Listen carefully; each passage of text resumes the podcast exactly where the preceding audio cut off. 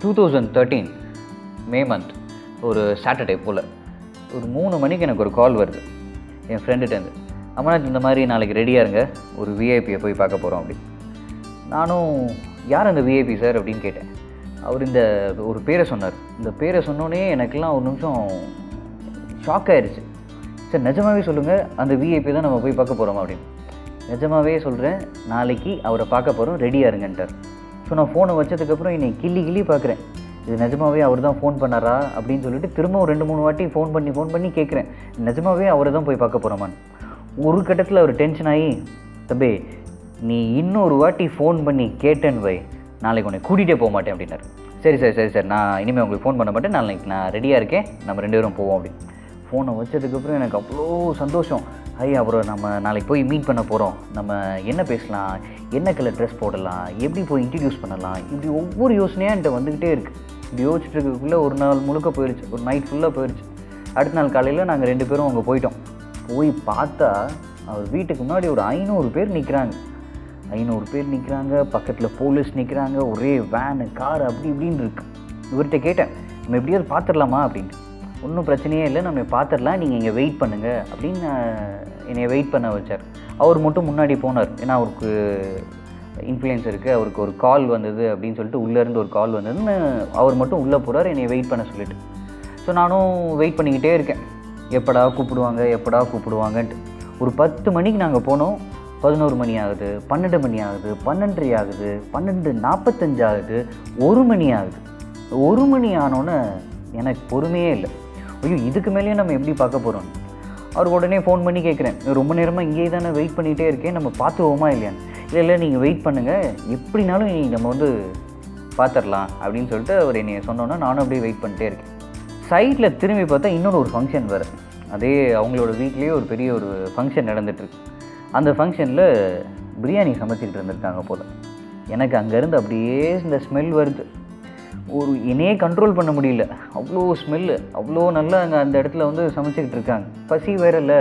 ஒரு மணிக்கு காலையில் இவர் போய் இவரை மீட் பண்ணுறோம் அப்படின்னு சொல்லி காலையிலையும் ஒழுங்காக வேற சாப்பிடல. ஒரு மணி ஆகுது ஒன்றரை ஆகுது. எனக்கு ஒரு சைடு பசி பயங்கரமாக எடுக்குது. இந்த சைடு பார்த்தா நம்மளை எப்போ எப்போ வேணாலும் கூப்பிடலாமே.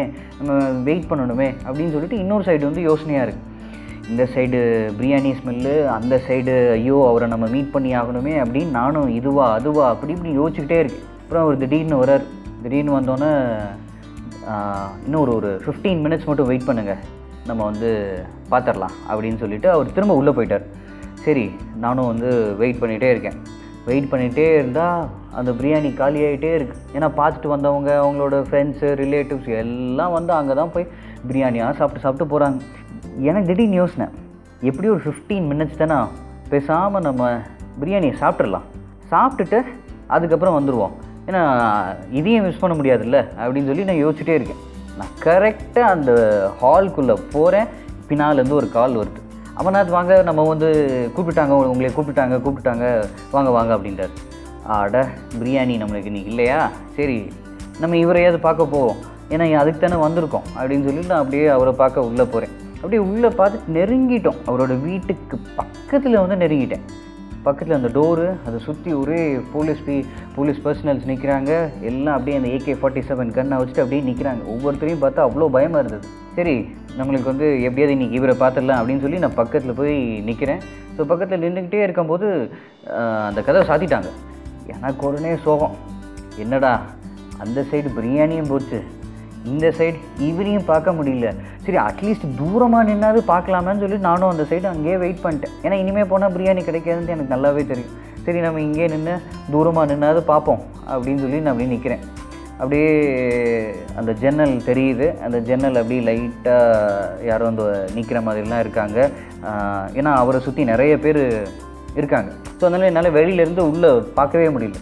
அந்த குரூப் அப்படியே போ வெளியில் கிளம்புறாங்க. லைட்டாக வெள்ளை முடி தெரிஞ்சது. அந்த வெள்ளை முடி தெரிஞ்சோடனே என் மனசுக்குள்ளே அப்படியே கத்த ஆரம்பிச்சிட்டேன். பார்த்துட்டேன் பார்த்துட்டேன் பார்த்துட்டேன் வெள்ள முடியை பார்த்துட்டேன் வெள்ள முடியை பார்த்துட்டேன் வெள்ள முடிய பார்த்துட்டேன். உடனே அந்த பக்கத்தில் இருக்கிற போலீஸ்கார்ட்ட கேட்குறேன் போலீஸ்கார் போலீஸ்கார் இனியை மட்டும் ஒரு நிமிஷம் விடுங்க போலீஸ்கார். பக்கத்தில் போயாவது பார்த்துட்டேன். முடியை மட்டும் பார்த்து வச்சுட்டு என்ன பண்ணுறது அப்படின்னு நானும் கேட்டுட்ருக்கேன் அவர் இல்லை இல்லை அவருக்கு டைம் ஆயிடுச்சு அதனால் நீங்கள் இங்கே தான் நிற்கணும் அவர் வெளியில் வரும்போது வேணால் நீங்கள் வந்து பார்த்துக்குங்க அப்படின்ட்டார். சரி நான் பக்கத்தில் நிற்கிறேன் அப்புறம் என்னோடய ஃப்ரெண்டு வந்து திரும்ப என்னை உள்ளே கூட்டிகிட்டு போயிட்டார். வாங்க மன்னாத் உள்ளே வாங்க அப்படின்ட்டு. அந்த கதவு திறக்குது.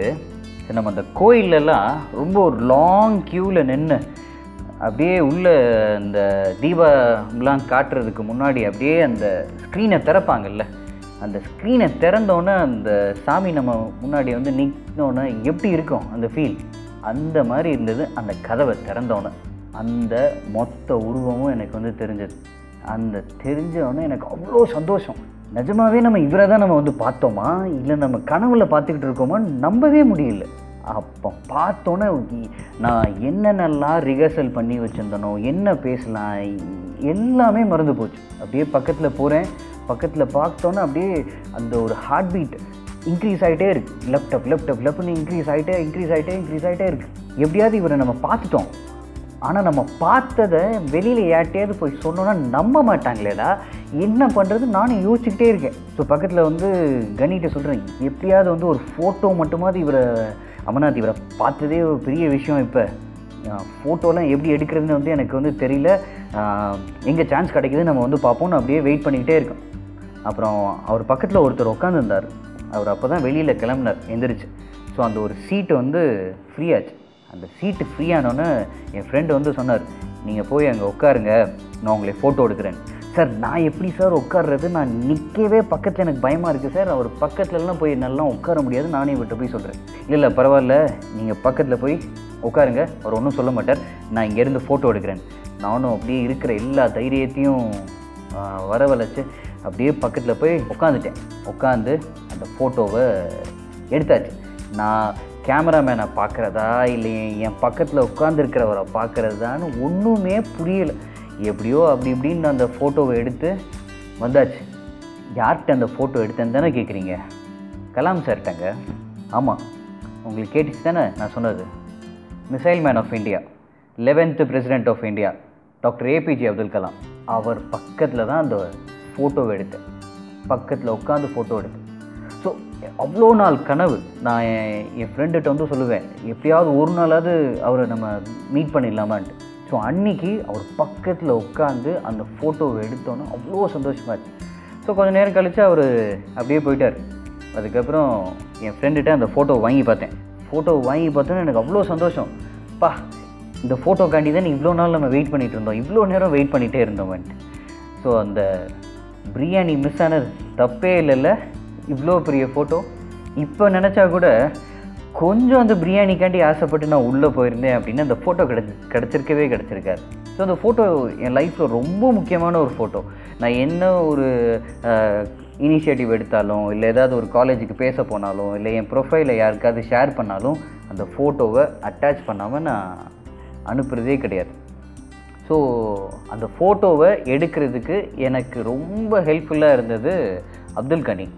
நம்ம க்ரீன் மேன் ஆஃப் இந்தியா அவர் தான் என்னை வந்து கூட்டிகிட்டு போய் அந்த ஃபோட்டோவை எடுக்க வச்சார். ஸோ ஃபோட்டோ ஃபோட்டோக்குள்ளே நிறைய மெமரிஸ் இருக்கும் எப்பயுமே. ஸோ ஒரு நைன்டி ஸ்கெட்ஸோட லைஃப்பில் நீங்கள் பார்த்தீங்கன்னா முன்னாடிலாம் வீட்டில் ஆல்பம் அப்படின்ற ஒரு விஷயம் இருக்கும். யாராவது கெஸ்ட் வந்தாங்கன்னா அந்த ஆல்பமை தான் எடுத்து வந்து காட்டுவாங்க. அந்த ஒவ்வொரு ஃபோட்டோவுக்கு பின்னாடியும் ஒரு கதை இருக்கும். ஒரு மெமரிஸ் இருக்கும். எதர் அந்த ஃபோட்டோவை எடுக்கிறதுக்கு முன்னாடி இல்லை அந்த ஃபோட்டோ எப்படி எடுத்தாங்க அப்படின்னு சொல்லி அந்த நிறைய கதையாக இருக்கும். அந்த கதையை ஃபுல்லாக பேசி முடிக்கிறதுக்கே டைம் பத்தவே பத்தாது. எப்போ ஒரு கெஸ்ட் வந்தாலும் அந்த ஆல்பம் வந்து காட்டுவாங்க. இன்றைக்கி அந்த மாதிரி ப்ராக்டிஸ் வச்சுருக்கோமா? கிடையாதுல்ல. நம்ம நிறையா ஃபோட்டோஸ் எடுக்கிறோம். நம்ம வச்சுருக்க செல்ஃபோனுக்கு பின்னாடி மூணு கேமரா இருக்குது செல்ஃபோனுக்கு முன்னாடி ரெண்டு கேமரா இருக்குது ஆனாலுமே நம்ம எடுத்த ஃபோட்டோவை ஃபேஸ்புக் இன்ஸ்டாகிராம் எல்லாத்தையுமே நம்ம போடுறோம். ஆனால் ஒரு ஒரு வருஷம் கழித்து ஒரு ரெண்டு வருஷம் கழித்து நாலு வருஷம் கழித்து நம்ம எடுத்த ஃபோட்டோவை திரும்ப எடுத்து நம்ம பார்த்து சந்தோஷப்படுறோமா? ஏன்னா நான் எப்போல்லாம் சோகமாக இருக்கணும் இல்லை எப்போல்லாம் நான் டவுனாக ஃபீல் பண்ணுறேனோ இவர் கூட உட்காந்து எடுத்துக்கிட்ட அந்த ஃபோட்டோவை நான் பார்ப்பேன். பார்க்கும்போது அது ஒரு தனி எனர்ஜி வந்து கொடுக்கும். அது ஏன்னா அந்த ஒரு அவ்வளோ ஒரு கஷ்டப்பட்டுல அந்த ஃபோட்டோ எடுத்தோம். ப்ளஸ் அது ஒரு எனர்ஜி இல்லை. அவர் பக்கத்தில் நம்ம உட்காந்துருக்கும் போது என்ன எனர்ஜி வந்து ஃப்ளோ ஆகும்? என்டே கண்ட்ரி என்டே வேர்ல்டே ரெஸ்பெக்ட் பண்ண ஒரு ஒரு பர்சனாலிட்டிக்கு பக்கத்தில் நம்ம நின்று ஃபோட்டோ எடுத்ததை நம்ம திரும்ப எடுத்து அந்த ஃபோட்டோவை பார்க்கும்போது அது அவ்வளோ சந்தோஷமாக இருக்கும்ல. ஸோ அதே மாதிரி தான் உங்களுக்கும் நிறைய ஃபோட்டோஸ் இருக்கும்.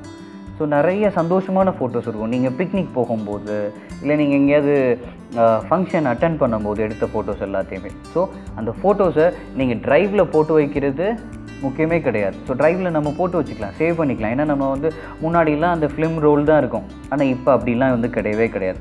முன்னாடி மாதிரிலாம் அந்த ஃபிலிம் ரோலில் நம்மள்கிட்ட இப்போ இல்லை நம்மளுக்கு எவ்வளோ வேணாலும் எடுக்கலாம் ஃபோட்டோஸை ஆனால் அந்த ஃபோட்டோஸை நம்ம கூகுள் ட்ரைவில் எடுத்து இல்லை எங்கேயாவது ஒரு ஸ்பேஸில் நம்ம ஸ்டோர் பண்ணி வச்சுக்கிறோம். ஆனால் அது திரும்பி போய் பார்க்கல. ஸோ லாக்டவுன்லாம் முடிஞ்சோடனே ஒரு நல்ல ஒரு ஆல்பம் வாங்குங்க. உங்களுக்கு பிடிச்ச ஃபோட்டோஸ் எல்லாத்தையுமே பிரிண்ட் பண்ணி அதில் வச்சுருங்க. ஸோ எப்போயாவது உங்களுக்கு வந்து கரண்ட் இல்லை நெட் இல்லை ஒரு ரொம்ப டவுனாக ஃபீல் பண்ணுறீங்க அப்படின்னா அந்த ஆல்பம் எடுத்து அந்த ஃபோட்டோஸ் எல்லாத்தையும் வந்து பாருங்கள் will definitely feel relaxed right so இந்த எபிசோடில் சொல்லணும்னு நினச்சது ஃபோட்டோ பற்றி தான். ஸோ நெக்ஸ்ட் எபிசோடில் நான் பேச போகிறது கொஷன் மார்க் எஸ் அந்த ஒரு கொஷன் மார்க் பற்றி ஒரு ஸ்டோரி அந்த ஸ்டோரி எல்லார் லைஃப்லேயும் ஒரு ஒரு பாசிட்டிவிட்டியை கொண்டு வரும். அது என்ன ஸ்டோரின்றத அடுத்த எபிசோடில் வந்து நான் வந்து சொல்கிறேன் ஸோ அதுக்குள்ளே நீங்கள் இந்த ஃபேஸ்புக் இன்ஸ்டாகிராம் இந்த மாதிரி பேஜுக்கெலாம் வந்தீங்கன்னா அமர்னா பெண்ணை போய் சர்ச் பண்ணுங்கள் சர்ச் பண்ணி உங்களோட கமெண்ட்ஸ் ஃபீட்பேக்ஸ் எல்லாத்தையுமே என்கிட்ட வந்து சொல்லுங்கள் இந்த மாதிரி உங்கள் லைஃப்பில் ஏதாவது ஒரு ஃபோட்டோக்கு பின்னாடி ஒரு ஸ்டோரி இருந்துச்சுன்னா கண்டிப்பாக வந்து எனக்கு வந்து ஷேர் பண்ணுங்கள் இனிமேல் நான் நிறைய பேசிகிட்டே இருக்க போகிறேன் நீங்கள் கேட்டுக்கிட்டே இருக்க போகிறீங்க it's all black and white with me Amarnath good luck and good wishes bye